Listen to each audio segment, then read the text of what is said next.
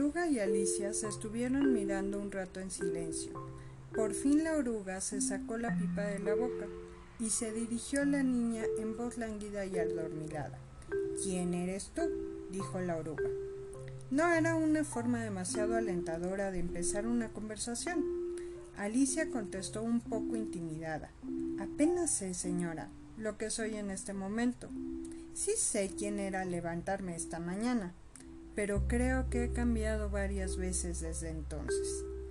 ¿Qué quieres decir con eso? preguntó la oruga con severidad. A ver si te aclaras contigo misma.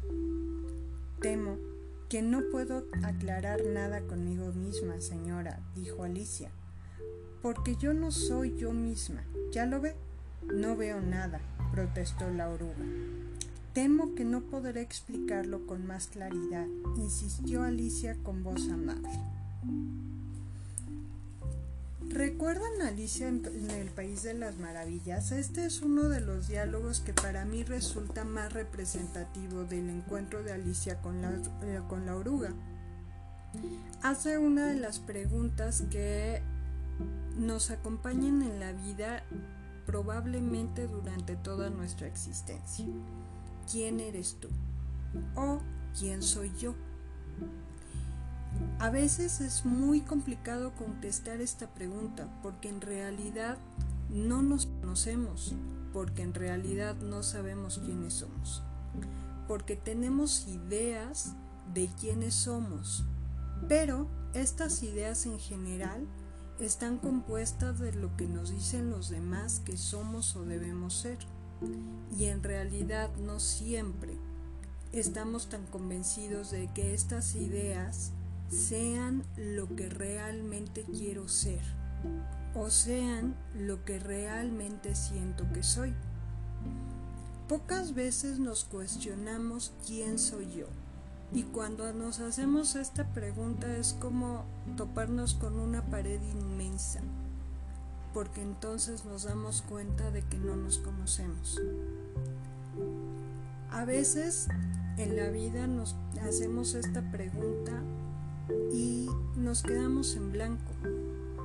Lamentablemente vivimos nuestra vida a partir de ideas preconcebidas, a partir de situaciones que nos envuelven, a partir de preceptos, de conceptos que según esto tenemos que seguir normas y reglas que nos dicta la sociedad, normas y reglas que nos dictan desde niños. Y así poco a poco vamos generando lo que es la imagen de nosotros mismos.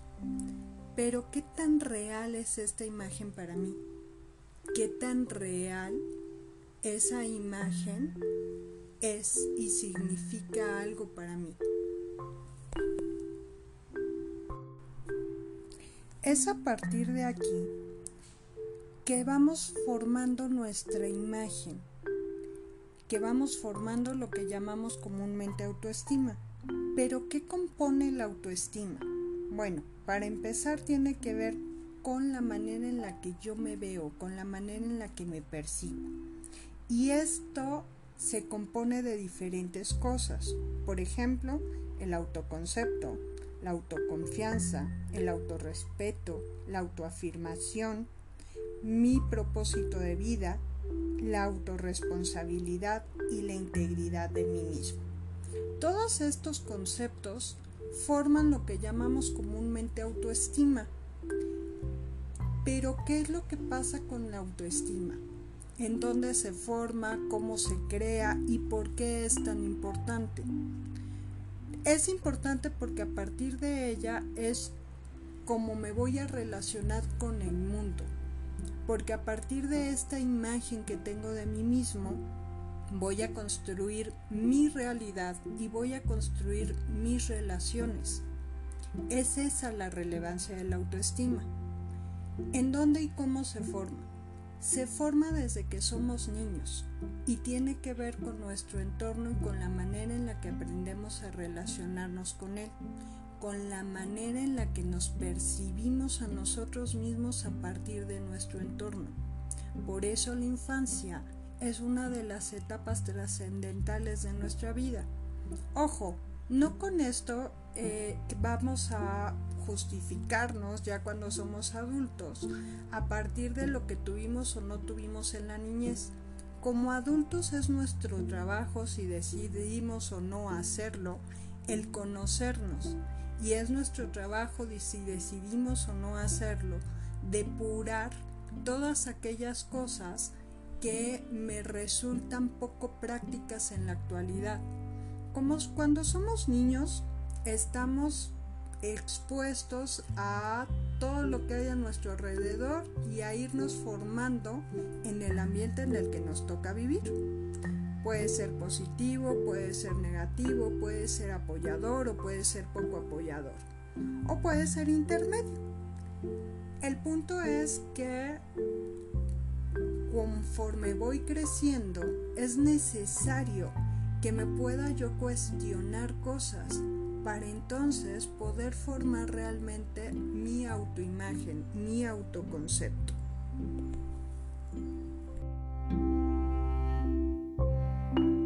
Todos en algún momento o la gran mayoría hemos escuchado hablar de la autoestima o en su defecto nos han hecho de manera directa una pregunta referente a nuestra autoestima.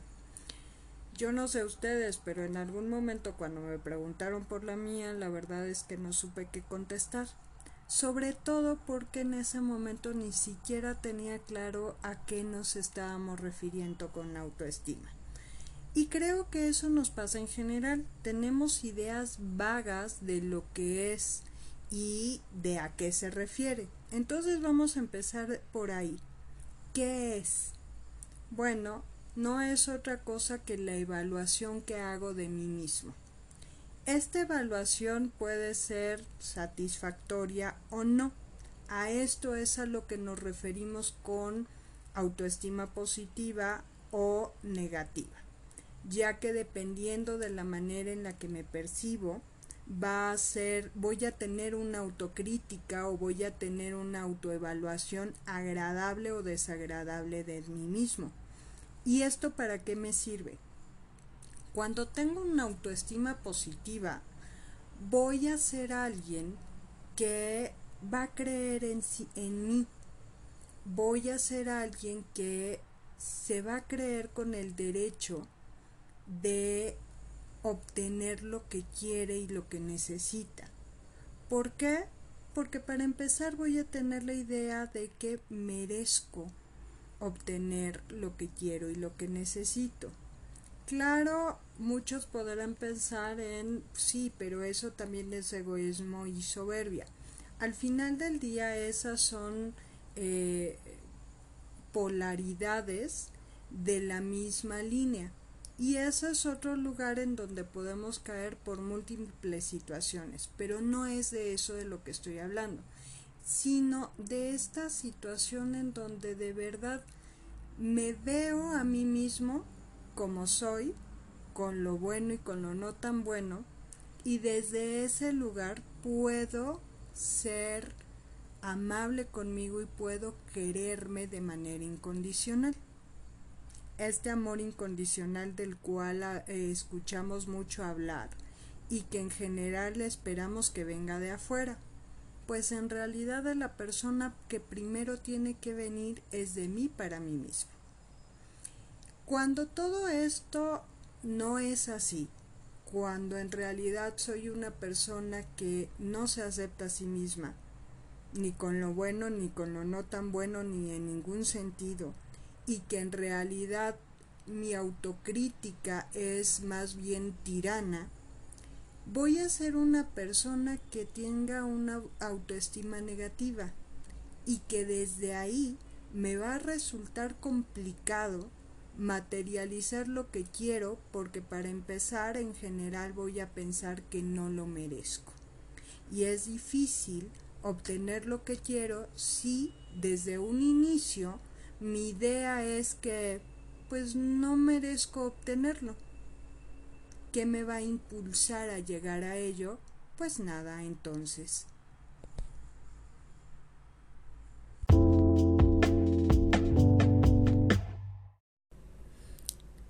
¿Qué características tienen las personas con una autoestima positiva? Bueno, para empezar son personas que pueden resolver problemas y enfrentar situaciones complejas con mayor facilidad. ¿Por qué? Porque tienen una mayor capacidad de, evaluación de las situaciones, es decir, eh, se impactan y tienen una emoción por la situación, ya sea miedo, ya sea tristeza, ya sea enojo, todas las anteriores, incluso como muchas veces nos pasa en la vida, no es solamente una emoción, sino son varias al mismo tiempo. Sin embargo, no nada más se dejan llevar por la emoción, sino que a partir de esta emoción son capaces de hacer una evaluación de la situación. Y a partir de esta evaluación pueden encontrar diferentes recursos, tanto internos como externos, para poder afrontarla y poder también buscar diferentes recursos y vías de solución. Esto hace que se les facilite un poco más el poder afrontar la vida y los diferentes momentos de, la vida misma. Es decir, a veces quisiéramos que la vida fuera como todo planito, ¿no? Que, que transcurriera de manera ligera, de manera fluida, sin complicaciones. Pero la realidad es que la vida no es así, la vida es una montaña rusa, son subidas, bajadas, idas y venidas. Y muchas veces cuando sentimos que estamos más estables, viene una nueva bajada que ni siquiera habíamos visto venir. Las personas que tienen una autoestima positiva o saludable son capaces de agarrar la bajada respirar profundo y pasarla de una manera más eficaz. ¿Por qué? Porque encuentran más fácilmente caminos y soluciones para poder enfrentar la situación, pasarla, convertirla en experiencia, en aprendizaje y a lo que sigue. Cuando no tenemos una autoestima adecuada nos cuesta mucho más trabajo hacer ese proceso y muchas veces nos quedamos atados a la situación adversa durante un tiempo en lugar de encontrarle una solución. Otra de las características tiene que ver con la confianza en su personalidad, es decir, la confianza en sí mismos son personas que tienen un mayor autoconocimiento. Es decir, pueden evaluarse y pueden valorar tanto lo que les gusta como lo que no les gusta tanto de sí mismos. ¿Por qué? Porque conocen ambas, ambas facetas y de alguna manera han aprendido a ver cuáles son los aportes que, les, que le dan estas facetas más allá de que les gusten o no. Todos tenemos características de personalidad que nos agradan y que no nos agradan. Por ejemplo, lo voy a poner en mí. Yo sé que de pronto puedo ser una persona muy decidiosa y eso no necesariamente es algo positivo, al contrario. Sin embargo, en lugar de pelearme con eso, aprendí a identificarlo para poder solucionar esa característica que es parte de mí de otra manera. De eso se trata, de conocernos lo suficiente para, como para poder poner en un lugar en donde me sea útil o en donde pueda encontrar otra manera de solucionar para poder ser más efectivo conmigo mismo o más asertivo cualquiera de las dos puede ser. Son personas más creativas. ¿Por qué? Porque aprenden a reconocer aquellas cosas que eh, se les facilitan o aquellas cosas con las que pueden contribuir y contribuirse a sí mismas. Es decir, si tienen una situación a resolver, aprenden a hacer mano de todos los recursos que tienen disponibles, no solamente de eh, una, una forma de hacer las cosas. Esto les brinda la oportunidad de que pueden mirar diferentes opciones y van a tener diferentes recursos con los cuales afrontar cualquier eh, circunstancia en la vida que no necesariamente estamos hablando de problemas, no, incluso para poder iniciar un proyecto nuevo o para poder eh, resolver eh, de una forma diferente una actividad cotidiana. ¿Por qué? Porque van a encontrar recursos que les hagan mucho más simples las tareas son personas independientes. Esta parte es interesante. ¿Por qué? Porque a veces el ser independiente también es confundido o malentendido con ser egoísta. Pero no se trata de eso. Una persona independiente sabe que necesita aprender cuáles son sus recursos para afrontar el día a día. Esto no quiere decir que por eso va a desechar el contacto con otras personas o va a desechar lo que le aportan otras personas. No, no, no. Al contrario, tiene que ver con que se convierte en un, en un intercambio mucho más recíproco y solidario, es decir, yo te aporto, tú me aportas.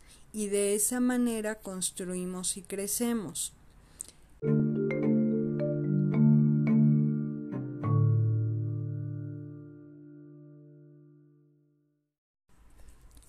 Hablemos de la baja autoestima. Básicamente se trata de que en esta evaluación que hago de mí mismo, lo que encuentro son más aspectos negativos que positivos. Es decir, la percepción que tengo de mí es negativa, en todos sentidos. Esto se refleja en cosas como falta de seguridad, es decir, no voy a confiar en mí y ni en mis capacidades para enfrentar la vida.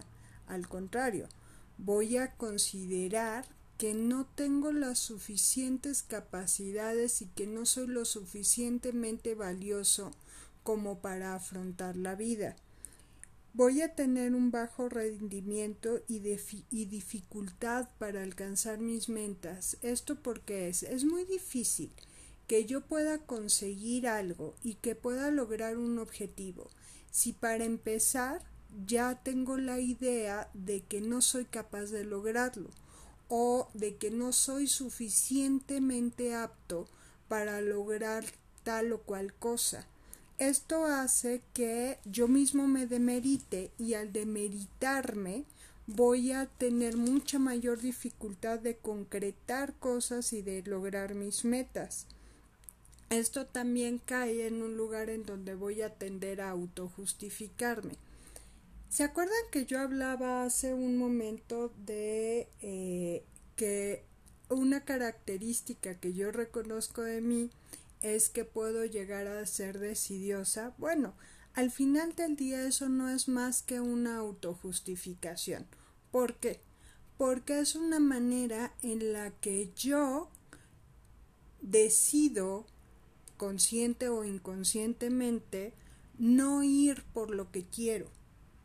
Al final del día el, autojustificarme ya sea por cosas tan poco relevantes como el no, pues es que a veces sin darme cuenta pierdo el tiempo y se me va el día o tengo cosas más importantes que hacer y que resolver antes de hacer esto que me interesa, es una forma de autojustificarme. ¿Por qué? porque en realidad si yo quisiera podría hacerlo de otra manera. Pero cuando tengo una autoestima que tiene eh, diferentes quiebres o diferentes huecos, me va a ser mucho más complicado darme cuenta de cómo juego conmigo. Me va a ser más complicado darme cuenta que en realidad, si yo quisiera, podría. ¿Podría qué? Podría lograr todo aquello que me proponga. ¿Por qué? Porque no depende de las circunstancias, porque no depende del mundo, porque no depende de la vida. Solamente depende de una persona, de mí. Pero cuando tengo una autoestima baja, en realidad me es muy complicado ver este panorama. El aceptar que si yo decido las cosas, puedo generar que pasen. Que si yo decido tomarme en cuenta, que si yo decido tomarme en serio, que si yo decido verme a mí mismo y aceptar que sí tengo cosas con, con las cuales contribuir y aceptar que sí tengo eh, capacidades que me pueden ser útiles para lograr las metas y las cosas que me proponga en la vida, entonces podría yo verme, entonces podría yo estar de una manera diferente en la vida. Sin embargo, cuando mi autoestima es baja o mi evaluación es negativa, no voy a ver todas estas cosas, de hecho voy a dudar de mí profundamente. Y no voy a creer que realmente yo merezca ni ser feliz ni recibir las cosas buenas que puedo obtener en la vida ni disfrutar de mis esfuerzos ni conseguir lo que quiero ni eh, tener todas aquellas cosas con las que siempre he soñado. ¿Por qué?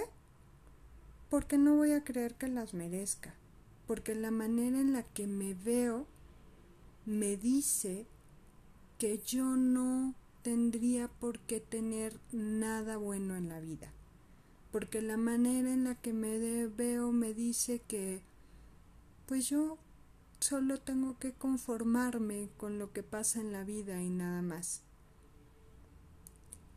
Este es un lugar que es muy doloroso.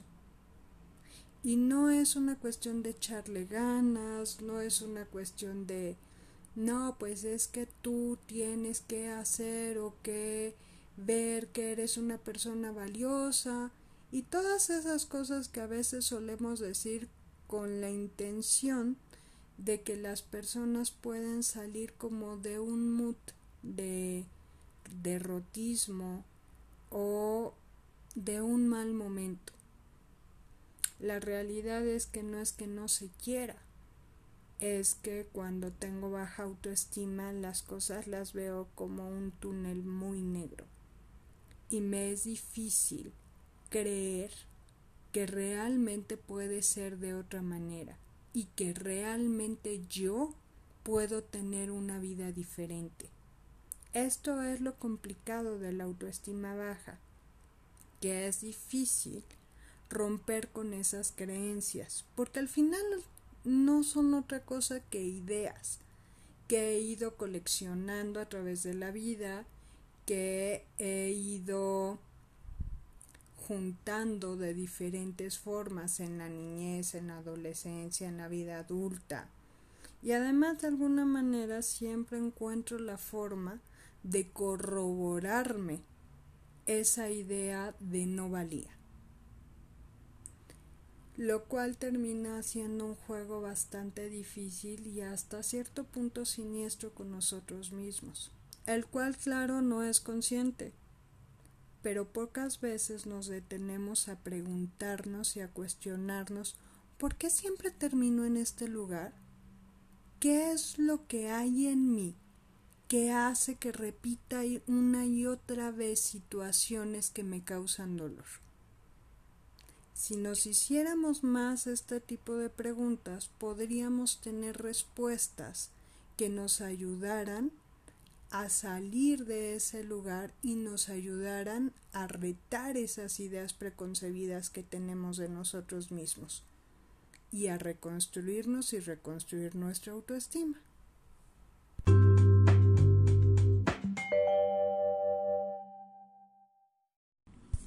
Esta evaluación que hago de mí mismo, a la cual llamamos autoestima, va a estar compuesta de diferentes cosas.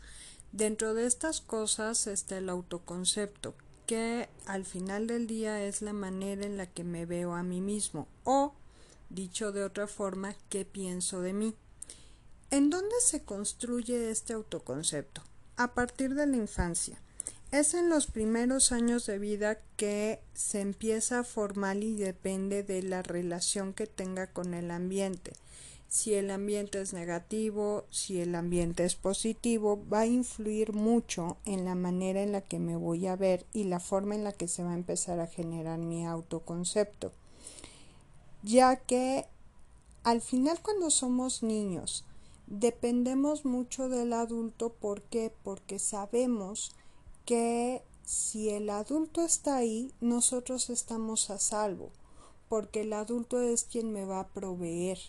De alguna manera nos percibimos como indefensos. Luego entonces, si el adulto tiene una actitud positiva hacia mí, esto va a reforzar un autoconcepto sano. De lo contrario, conforme las actitudes y palabras que se van generando por el adulto hacia mis acciones y si estas acciones pues no le agradan, al adulto y al final sus palabras como respuesta a esos hechos empiezan a generarme malestar y empiezan a generarme eh, incomodidad voy a llegar a la conclusión de que no soy digno de amor. En un ambiente en el cual un niño está sometido constantemente a un juicio negativo por parte del adulto, se va a ir generando culpa y él va a ir asumiendo estos sentimientos de impotencia. ¿Por qué? porque al final se va a empezar a crear la idea de que todo lo que hace o sin importar lo que haga, todo está mal. Luego entonces, si todo está mal, pues no es alguien que sea digno de ser visto, no es alguien que sea digno de ser amado, no es alguien que sea digno de obtener lo que quiere, no es alguien que sea digno de nada. De esta manera, cuando somos niños y empezamos a creer todo esto y empezamos a creer que no merecemos, lo vamos a ir trasladando a nuestra vida adulta y esto va a generar un autoconcepto bastante deplorable de nosotros mismos, en donde sin importar qué hagamos, bueno, eh, no vamos a poder verlo ¿Por qué? Porque ya tenemos insertada la idea de que nosotros no somos capaces de hacer cosas buenas o cosas agradables o cosas productivas. ¿Por qué? Porque de, niños aprendimos que lo que nosotros hacíamos estaba mal, porque era reprochado de alguna manera. Al final todo esto se va a traducir como un maltrato hacia mí mismo y una autocondena que vienen de la idea de no ser digno y al final la idea de que no merezco en la vida. Desde aquí es muy complicado que yo pueda construir una vida en donde pueda tener cosas positivas y mis relaciones en general van a tender a ser lo que ahora se llaman relaciones tóxicas o relaciones autodestructivas o relaciones dependientes. ¿Por qué?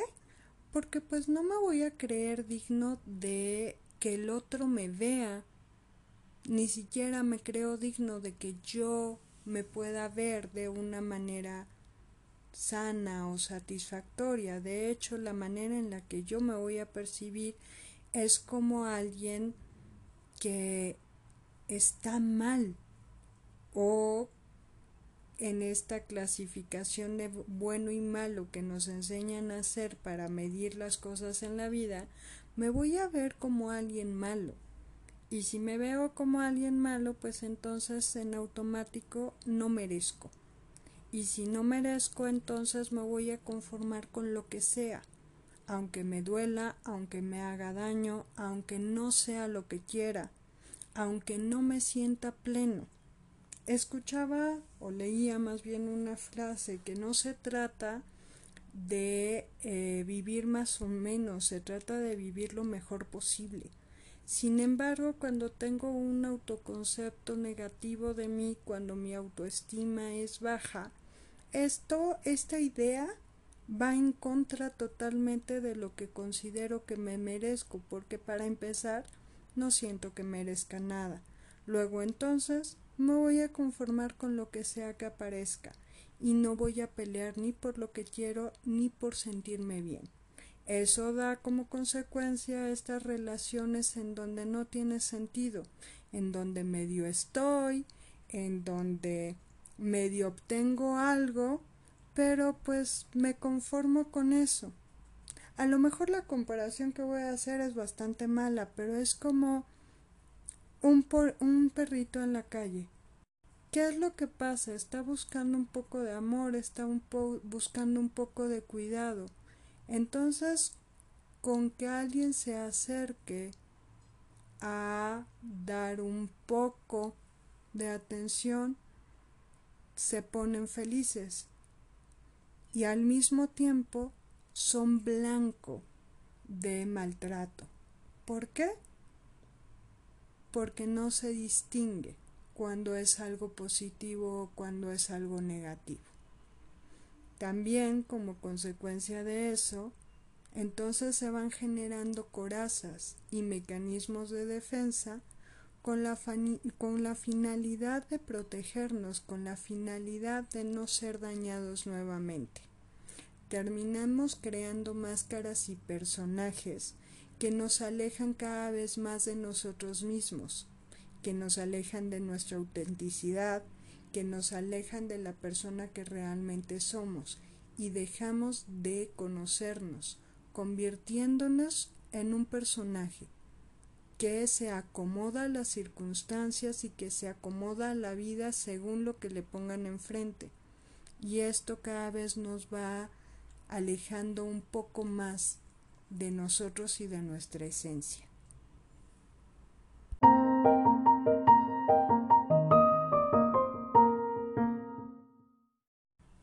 Bueno, ¿y cómo puedo cambiar todo esto? Si es que quiero hacerlo, si es que no me gusta realmente en donde estoy parado en este momento, o me doy cuenta que mi autoestima tiene varios huecos que necesito resolver. Para empezar, preguntándome qué pienso de mí, preguntándome quién soy yo para mí, qué quiero de mí, qué espero de la vida. Si empezamos a respondernos estas preguntas, vamos a empezar a conocernos un poco más. Y tal vez nos demos cuenta que el lugar en donde estamos parados en realidad no es tanto lo que quiero, sino lo que acepté como lo que debía ser. Pero la realidad es que no debe nada. Yo decido qué quiero y qué no. Eso es el libre albedrío, el poder de la decisión que siempre está en mis manos. Y bueno, ¿qué aspectos pueden ayudarme a mejorar eh, mi autoestima? Vivir de manera consciente. ¿Qué, ¿A qué nos referimos con esto? Bueno, tiene que ver con el, el aquí y el ahora.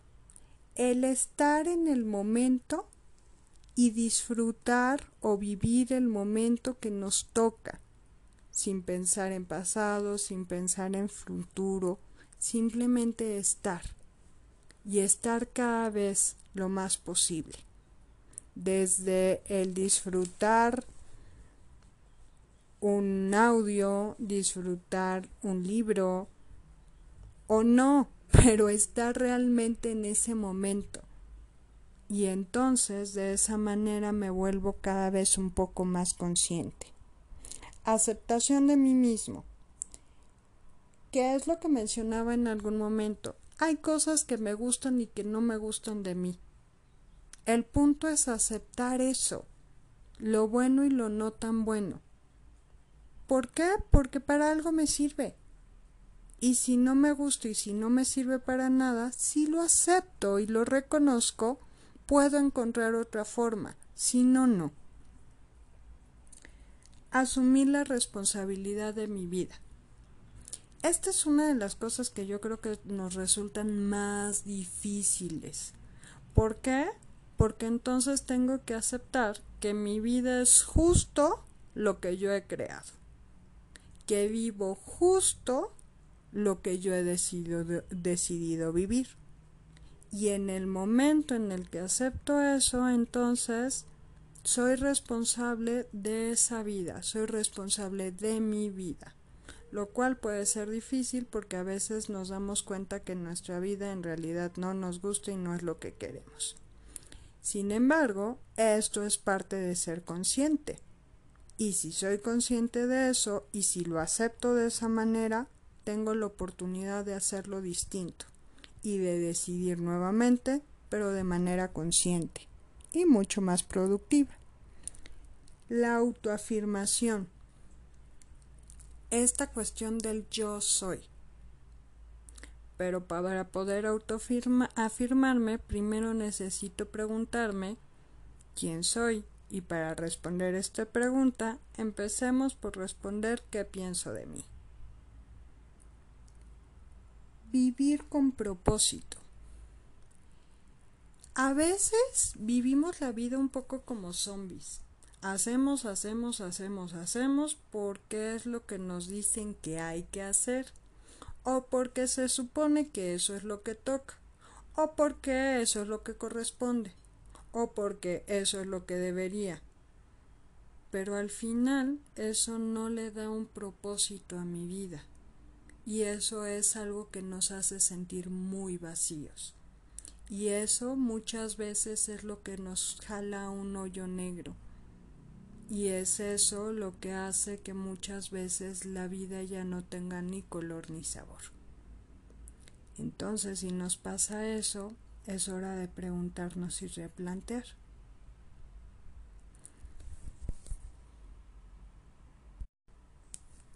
Me despido por esta ocasión. Si les gustó y les es de utilidad y les aporta algo en su vida, los espero dentro de 15 días con otro audio. En esta ocasión hablaremos de las emociones y los sentimientos. ¿Cuál es la diferencia y para qué me sirven? aunque no lo crea, sí tienen un sentido en la vida y sí tienen una utilidad. Bueno, pues recuerden que como es adentro, es afuera. Saludos y cuídense.